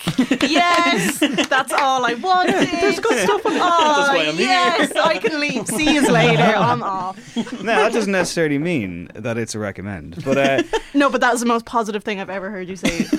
not, not, not even about Taylor Swift, Just in general. Yeah. It's probably Uh, true, actually. I mean, like, it's just character assassination every day in my life here, guys. You bring me you onto feel like your Taylor Swift right podcast. it moves at a clip. There's some very good stuff on it. I actually really love the penultimate track, which is called "It's Nice to Have a Friend." Yeah, the which is- production, that's great. It's, it sounds gorgeous, and I thought it was very melancholically, very understatedly nicely done. Um, and also, I don't know what it is, but like, I kind of like when Brendon Urie shows up and Oh, no, leaves don't say it. Don't say it. Don't Don't say it. tracks in. I'm like, yeah, you know, there's a bit of bounce off this one. A bit of bounce off But, this so, one. like, but that was one of the weirder things is that like me and you need to calm down sound so completely removed from. I this. hate That's you need to calm they're down. terrible. Still. Okay, so um, I'm not saying I like me, but it has some joie de, joie de vivre. They I took out cannot that line believe as you well. like me. I can't don't believe like that. it. It's They not- took do out you the like me? I don't even like line. I know. it. I don't like it. It's not going on my best of 2019 long list or anything, but it's got like spoilers, it's got a certain it's got a certain charm to it. So, like, here's the thing. Her lead singles, or any, well, not any of the singles, a lot of the singles she releases from albums do not reflect the album in any way. Like, look at Shake It Off in 1989. Yeah, Or, like, you uh, look what you made me do in Reputation. Me and Lover. Like, they never reflect. We're like, what's the one? Uh, we're never getting back together in red. Like, what was that? Yeah. But, like, so when I true. hear like everyone was like, "Oh, geez, what do you think of me?" I was like, "It's fine. I trust her. I know what she's doing." Like she makes these radio-ready singles, Yeah, yeah, yeah, and yeah. then it's like, "Grand, we've ticked them off. Now I can go and write my Yeah, songs." like, I think the lead singles are prime examples of her really trying to gauge the conversation around her and then responding and being kind of clever and above it, but it never really comes off. Mm. Like she's at her best when she's writing really personally, not about the kind of tabloid Taylor, but her actual life. Uh, like you know, soon you'll get better, which is better Mother. Um, who's dealing with cancer is really good. It's nice to hear Di- Dixie Chicks have been let out of Guantanamo or wherever the hell they've been. she did uh, she did a long interview with Laura Snapes in the Guardian, and I think it was in that interview that she said that she like she was like I really respect the Dixie Chicks for standing up Yeah. against George Bush back in the day, and she was like, but it, it's it's horrifying to me that that killed their career, and she's Yeah, like, I've obviously had to be very very careful, but I don't want to be that person anymore. I want to come out now and say things, and so that must be a, a very obvious nod to try and get them back Yeah, in. And that's So- a- but, but that's one of the main issues as well with the record, though, is that like you know she's she's slightly more leaning towards more kind of political commentary. Like obviously you have the uh, uh, the one the London Man, Boy, I think it's called, Daithí. Okay, so first of all, London Boy, right? Can you imagine if she had written Dublin Boy and how shit Yeah. that song would be? It's Can you not as fucking bad as imagine? Galway Girl. I will say that for It her. is not as bad as But, Galway it, but Girl. it, it is It's in the close. same- But I- I feel imagine like- Dublin Boy. Imagine how shit that would be. with Like, London, seriously. with London boy, like y- you can like like London sounds pretty. You know, you can be like the High Street. I don't know, like West End. But like, what would be like? You'd be like here. You'd Temple be like Bar. Lombard Street. Like, do you know what I mean? Like, oh yeah, let's go for a And walk you'd down probably Lombard have like Street. you'd have Emma Yeah, yeah. Kerwin in the Idris Elba Yeah. role, getting a coffee Oh in Trinity. god, yeah. Idris Fucking Elba. James boy. Corden's little chuckle What- as well. Oh, What's yeah. going on with Idris Elba being like, ah, you can get on my scooter and we can go around London? I was like, what the fuck is this? It's taken from fucking Carpool Karaoke. Is it? Yeah, that's James Corden laughing back at Oh him. my god, Yeah. that's upsetting. That's a bit random. So, so then with that one, and then obviously the man, then, but like the the man, uh, obviously, if Taylor is speaking to a more conservative kind of right wing section of her fan base or something, then it's probably good that she's trying to introduce sexism to them. Although but I it's think that's so an example- base level that it's Yeah. like like it's it's only just commentating on it. It's not actually Hmm. dissecting. Can it we really? So- but can we really ask for much more from a Taylor Swift though? So the thing is, um, I read the Elle interview. I think it was the Elle interview, or it could have been one with Vogue. And um, so she got a lot of criticism uh, in 2016 because she didn't say who she was voting for, and because she didn't say who she was voting for, everyone's like, she's voting for Trump, she's voting for Trump. Um, and She's an alt right icon. Remember and that? in the yeah, remember that? Anyway, in this interview, she said that she voted for Hillary and that she she said that she was so hated that if she she was like if I if I say I'm voting for Hillary, I could ruin this. Like I could make it even worse Oh than God, it is. imagine feeling but like like that, it's so imagine, bad. like imagine being like I am so hated. yeah, yeah. There's no winning basically. There's no like, winning. yeah, do you know what I mean? So I'm less um, like than Hillary Clinton. so like I do I do think that like that's slowly creeping back into politics thing. Like even though we're complaining about it, I think it's like almost her safest bet right now. Yeah, yeah, Do yeah. you know what I mean? Yeah, I I think you're probably right. It, it, like, and again, like, it's it's even just the slight tick over is is a Mm. good thing. You also have to remember that she came from a fan base that is Tennessee. Yeah. She like her. Well, yeah, and and this like- would be the point that I would make. Is, Yeah. that, is that basically like you know you have to think less about say Taylor singing to people like us and Yeah. you think about like a lot of her fan base who would be like really really deep south kind of Mm. American. But is that thing. still her fan base? I don't know if it is. She's so like in the pop sphere now Yeah. that I don't know if She's also like really playing up the Nashville thing for this as well. She's like she did all her main interviews in Nashville, Mm. and like there was the whole NFL announcement of the album and Oh, stuff yeah. like that. And like Mm. I don't know, she is. I think she's definitely like leaning into the American Sweetheart thing Mm. again. Yeah. Right? I mean, Yeah, it's for sure. to. And also one last thing, I guess, even another kind of sidebar because you know, for better or for worse, with Taylor Swift, there are always a million sidebars and kind of tentacles, I guess, to, to try and wrestle hold of. One of which is Tentacles. That's not that bad, Dave. Jesus. One of which is uh, stands and stand culture, which continues to fascinate and upset me. Uh, you have all these Twitter accounts out there with like Taylor Swift avatars and Lover out August 23rd, yada, yada, yada, who then pollute other musicians' Twitter feeds, which is ridiculous.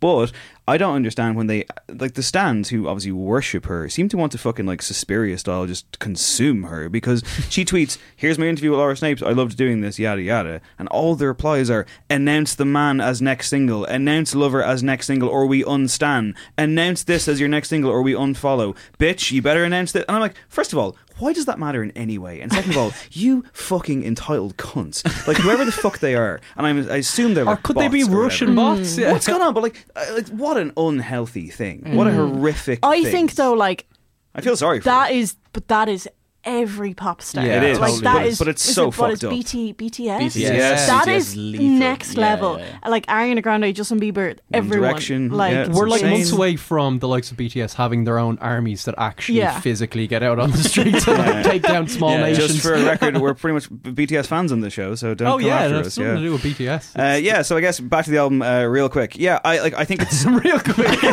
in the album review section.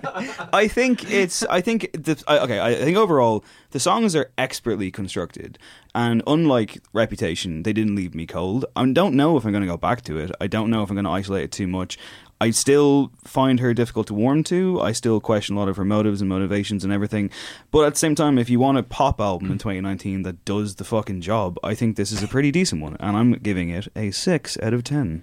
Yeah, I mean, you know, for the first few listens, I was listening out for like Kanye references and stuff, and there's quite a few. I mean, you have Cruel Summer, you've got kind of Wolves. I turned into like Russ Cole in the storage unit, just being like, "Oh, that's that's a Kanye thing." Um, and after a few listens through the whole album, I was like, a lot of that kind of annoying stuff faded away. Um, I was kind of charmed by a lot of it. Um, I think it's maybe half pretty great and then half questionable. So it would be five out of ten, but I'm feeling generous. Probably a six out of ten album for me. Just back from your holidays, you're in a yeah, good I'm mood. still in the tipping mood. Yeah, Daithí. Um, yeah, like I mean, I probably come across as probably the most negative person out of this. I've just realized, but in general, like I enjoyed a good few of the songs. I've just my main frustration is I like I like when I when I I can see what a pop star is trying to say on one singular album and nothing else, and that frustration kind of came across with a lot of these different tracks, and it feels a bit disjointed to me. It does feel like a collection Um, of songs. I yeah. know that sounds like a ridiculous thing to say, but you like you I- like you know when it feels. Well, there's bit all this stuff this year is like people talking about mixtapes, and this would be if I had to like kind of decide between an album and mixtape, I'd be calling this a mixtape. I feel like this is a playlist. To be quite honest, Oh, it is a bit of a Craig Wow. special as well. It's a Craig special in that you could pick out like Maybe a I'll really cut it good album down, out of this. Yeah, uh, you totally it's won't. heard the life of Pablo. uh, I, I'll give it a I'll give it a six as well. Uh, I will come back to some of these tracks for sure. Um, so you guys are kind of viewing it as like an album, uh, but as a fan, um, no, I mean like 12 out of 10. like, but uh, I mean like she's released these uh, these um these albums in Target that have like uh pages from her diary and stuff. Oh, so yeah. like she has these four deluxe albums that all have 30 pages from her diary, which is 120 pages from her diary over the years. And like when you've been a fan, and like I saw one of the pages and it's like it's from the night before the Grammys when she doesn't win Red, and she's like, all the things I would do to ha- to hear album of the year is Red, and like she date, and that's like the date beside and stuff like that. So like as like a fan who's followed her for so long to actually be able to see her thoughts like for Yeah. for the past like decade. So you're reviewing the era So more I, than well, like I'm the- reviewing Her the. brain. Her I'm gonna, mind. I'm gonna, Her I'm soul. gonna, I'm gonna rate like just uh, lo- love her as like a package that she Yeah. has like kind of released now. So like just everything from like all the little she calls them Easter eggs, like the like like you have in like games and stuff like, like the Easter eggs that she's put everywhere um, for this album. So I am gonna give it um an an eight point five. The only reason I'm leaving out some marks is just uh the length of it. It would be such a wholesome album if there was just a few songs that I don't haven't warmed to yet. So it's Hmm. eight point five for All me. Thank you so much for coming in, Alice. Thank you very much. Thank you for having me. This episode of No Encore was engineered by Eve Murray. In the other listening corner, Craig, what have you been listening to? I'm I'm still persevering with trying to get into the Grateful Dead. It's really tough because it's so daunting and it's all like bootleg concerts for like the last few decades. But there's a good playlist which I might tweet out. So yeah, Grateful Dead, mate. Alice, apart from Taylor Swift, have you been listening to anything? Um, I, would you believe I have? Um, and I have been listening to ROE, Irish artist ROE, recently. Oh, she played Um, that festival you were at. Yeah. Um, so really liking it. Really liking it. Daithí? Uh, Tandem Felix all day long. Uh, he has a new track out last Friday, or like a track that was released on YouTube as a live video, and is now um, a uh, full Hmm. single, and it's definitely worth a listen. And I cannot wait for his album, which is in October. I'm very excited as well. I have been listening to Marilyn Manson because the new 1975 Of song course. reminded me of it. Yeah. And I went back to a big playlist I made about Marilyn Manson, and I'm like, fucking hell! Like you, you step away from Manson for a while, you forget how great some of his songs are. Like some of the songwriting is genuinely exceptional. Like Yes. you know, whatever you think about him as an individual, some great stuff there. I've also been listening to the new Elbow album. That doesn't Why? sound like something I would do. Why? I've slagged them off many a time, haven't I? Go on. Stay tuned. Stay tuned. I interviewed Guy Garvey from Elbow. And yes, listener, I know I've said bad things about Elbow before, but that does not. Did you say them to his face? Did you? Of course not. That does not preclude me from interviewing an individual who, just because I don't, I I have a musical, you know, dislike for. Sure, just music. Anyway, uh, I interviewed Guy Garvey. He was really fucking sound. Of course he is. He's And like he's such an obvious. Sound also very man. interesting. And uh, yeah, that album comes out in October, and that's when the interview will come out as well. So uh, stay tuned for that. Uh, our eggs and music this week, uh, one of those weeks where I forgot to do it, and then I found one. Uh, thanks to the Nialler9 website for their compiling of Irish songs that I was too lazy to go and find one myself. uh, Luke Sharkey from Nialler9, who I like quite a bit, good Mm. writer, uh, good ear as well. He picked out a track called Blind by a band called Never Wait, which I'd never heard of before. They're a kind of alternative three piece. And this track is kind of bizarre. Like, it's very produced. It's got like big fucking auto tune vocals all over it, and there's a weird sense of emo ness to it, which kind of appealed to me. Uh, on first listen, I was like, yeah, this is pretty good. I like it a bit. Um, as Luke notes, you know, it's still a work in progress, and he thinks it might lean a little bit too much toward the, the theatrical, but there's lots of little kind of clever little touches on it, so I enjoyed it. This is Blind by Never Wait. My name is Dave Hanratty. This has been No Encore. There will be No Encore back next week. Unboxing all the light from inside your mind.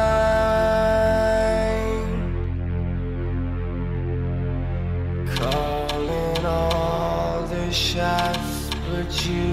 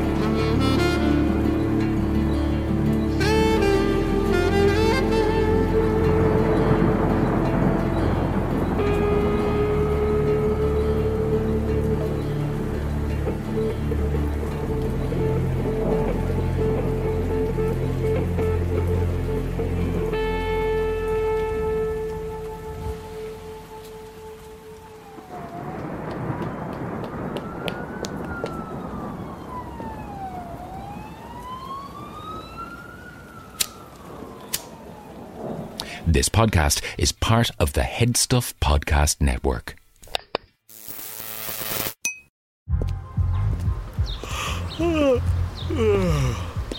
The only thing better than grinding all night for your side hustle is your roommate picking you up with Mickey D's breakfast. The perfect pickup deal. There's a deal for every morning at McDonald's. Right now, taste breakfast perfection when you get a warm and savory sausage McMuffin with egg for just $2.50. Price and participation may vary. Cannot be combined with combo meal. Hey, it's Paige DeSorbo from Giggly Squad. High quality fashion without the price tag. Say hello to Quince. I'm snagging high-end essentials like cozy cashmere sweaters, sleek leather jackets, fine jewelry, and so much more. With Quince being 50 to 80% less than similar brands. And they partner with factories that prioritize safe, ethical, and responsible manufacturing. I love that. Luxury quality within reach. Go to quince.com slash style to get free shipping and 365 day returns on your next order. Quince.com slash style. Imagine the softest sheets you've ever felt. Now imagine them getting even softer over time. That's what you'll feel with Boll and Branch's organic cotton sheets. In a recent customer survey, 96% replied that Boll and Branch sheets get softer with every wash. Start getting your best night's sleep in these sheets that get softer and softer for years to come. Try their sheets with a 30-night guarantee. Plus, get 15% off your first order at bollandbranch.com. Code BUTTERY. Exclusions apply. See site for details.